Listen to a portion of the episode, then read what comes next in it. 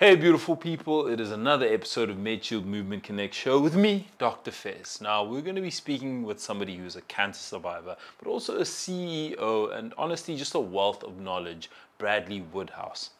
Get ready to know what you don't know about being body brilliant. This is the MedShield Movement Connect show, where we connect the dots between fitness, health, wellness, nutrition, and of course, you hosted by me, Dr. Fez Mkhize, and a special guest that we have every month sharing knowledge, insights, and groundbreaking tips on how to get fitter, be stronger, and live healthier. Turn up the volume and listen close. Today, you amplify. It's the MedShield Movement Connect show. Let's go. Ali, thank you so much for sitting down.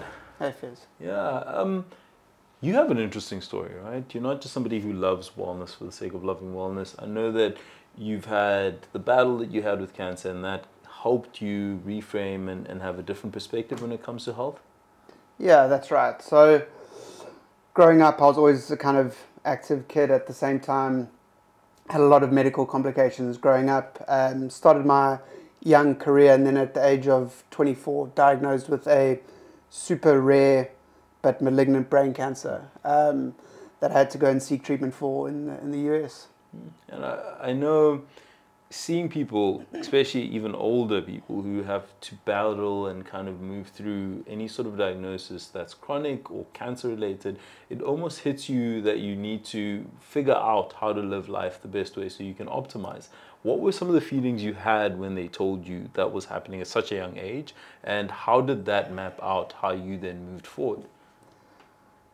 I kind of took the information on as a challenge in the sense that I've always kind of prided myself on being really good at collecting information and collating it and making sense of it. Mm. And at the same time, I was a kind of hypochondriac growing up, so I was always scared of cancer and germs and things like that. And then obviously to get a brain cancer, where if you you know anything about cancers, the the average lifespan of someone with cancer is ten percent of people live beyond five years. Yeah. So I kind of took the challenge as what can I do to manage everything that I can? So control the variables that I could and then leave everything else up to fate, right? Mm.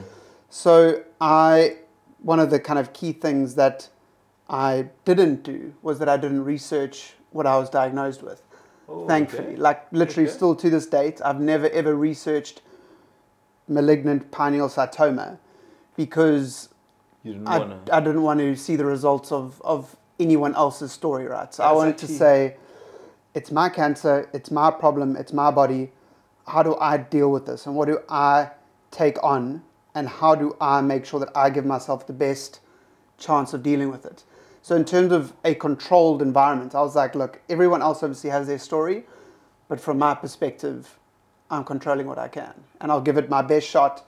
I went on an alkaline diet. I changed my my my way of exercising, and at the same time, I also really kind of started focusing on mental health and all of the aspects of mental health before mm.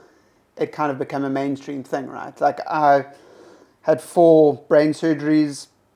The one was a 14 hour surgery where, where they removed 70% of the tumor. Um, they, they kind of gave me the odds of, of waking up before surgery as like 30% um, that I would come out of surgery mm-hmm. alive and survive treatment. And then obviously you're faced with all of these, yeah, yeah. these really kind of formidable odds. And yeah, I, I, have had my bouts of anxiety, generalized health anxiety, obviously, is coming from it.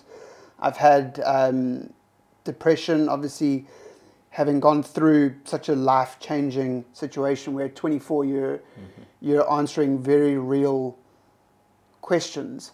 Um, and then I think something that I still deal with today um, is, is PTSD, right? You, you have to lie on a surgery table, you have to say goodbye to your friends and your family, and you have to acknowledge that there is a very high likelihood that you well, might not wake up. So, and then to go through that four times.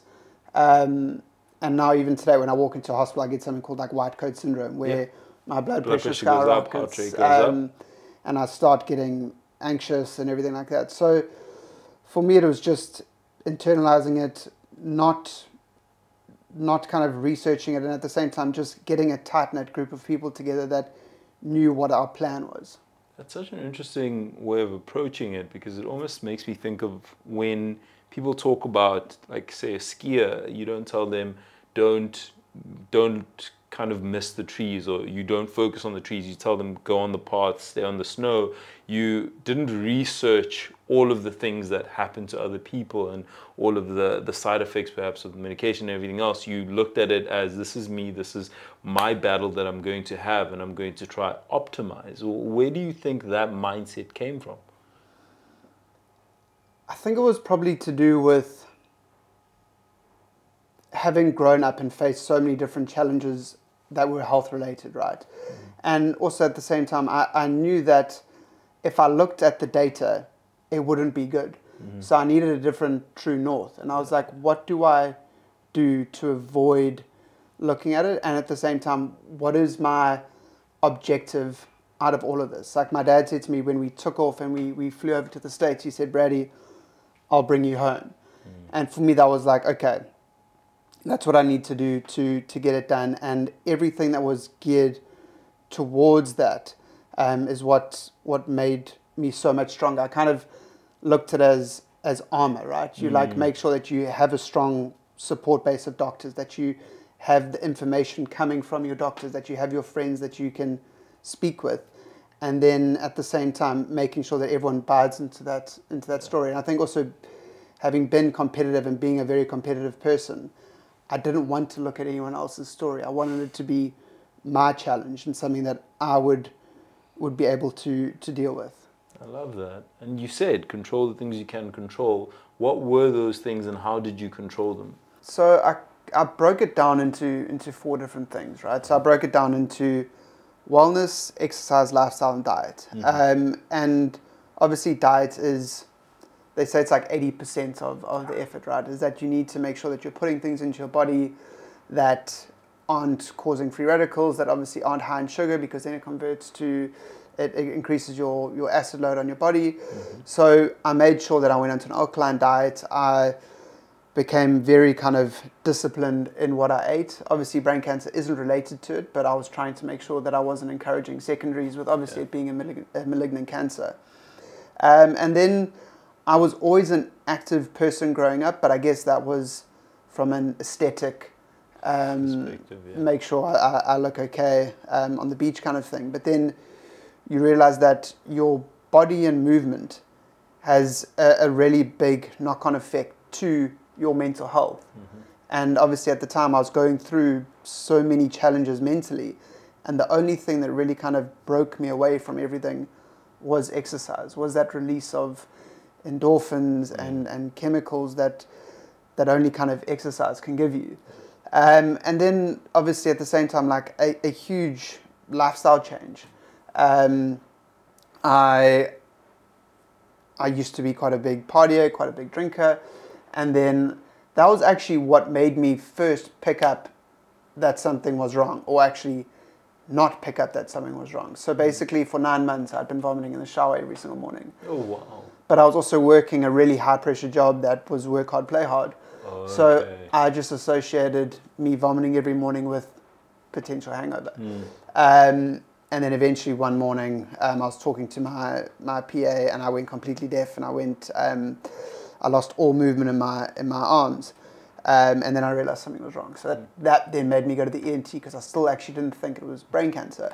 Um, so yeah, just that was a bit of a segue into into the lifestyle side of it. Was making sure that I, I, I encourage myself to be positive and and go out and do things. And again, when the likelihood of you making it past three months, six months, a year, five years is put in front of you, you start to realize that you actually want to do things that create memories, right? Rather True. than than are just some sort of material uh, material thing. So I, I, really kind of changed tact uh, on on the lifestyle approach, and then and then like I said um, earlier, wellness for me was a a really big thing. I, I guess yoga, Pilates. Um, I started writing like a blog when I went through it all. I had a, a following of like 27,000 people that mm it was literally just me doing brain dumps every day of where I was mentally, what I was going through. and it was it was a bit cathartic, right? Because yeah. I was able to rationalize everything through writing and then and then deal with it, um, and it all kind of worked together um, in a way that, for better or for worse, kind of worked for me, and, and I'm and I'm still here. Um, 12 years later from oh, yeah. my last of four operations and I still practice those those things today. If I had to ask you, Brad, I mean, at such a young age to be told these things and then have to shift, almost like I was saying, you needed to shift, you needed to get things in order. What would be the advice or the things you tell the younger version of yourself so that you are more streamlined to get to the point where you are today? Because it feels like you've you've been able to find the things that work for you, or do you think that you have to go through that journey to really figure out those things that are important and work when it comes to the things that anchor? I tell this to a lot of people, and it's it's a bit of a a sensitive thing, right? Because everyone has different stories around yeah. cancer. But for yeah. for what I went through and for what I learned, I tell people it was a good thing that I that I had cancer and that I went through it. Mm. But at the same time, I wouldn't wish cancer on my on my worst enemy, right? But through all of it, you see the world in a completely different way. Like I've literally been taken to the brink. I've had to sign four different sets of wills and indemnity papers, and I've had to say goodbye to my family four times. Yeah. So you very quickly are able to decipher whether something is actually going to have a lasting impact on you or not if I'm having an argument with my wife or if something at work is upsetting me, I very quickly am able to determine is this actually something that is mm. worth being upset over? Is it actually something that in a day's time, in a week's time, in a month's time, that I'll look back on and say, yeah, that's actually a, that was actually worth it, yeah. and it, it was justifiable. And the advice that I have to take is is firstly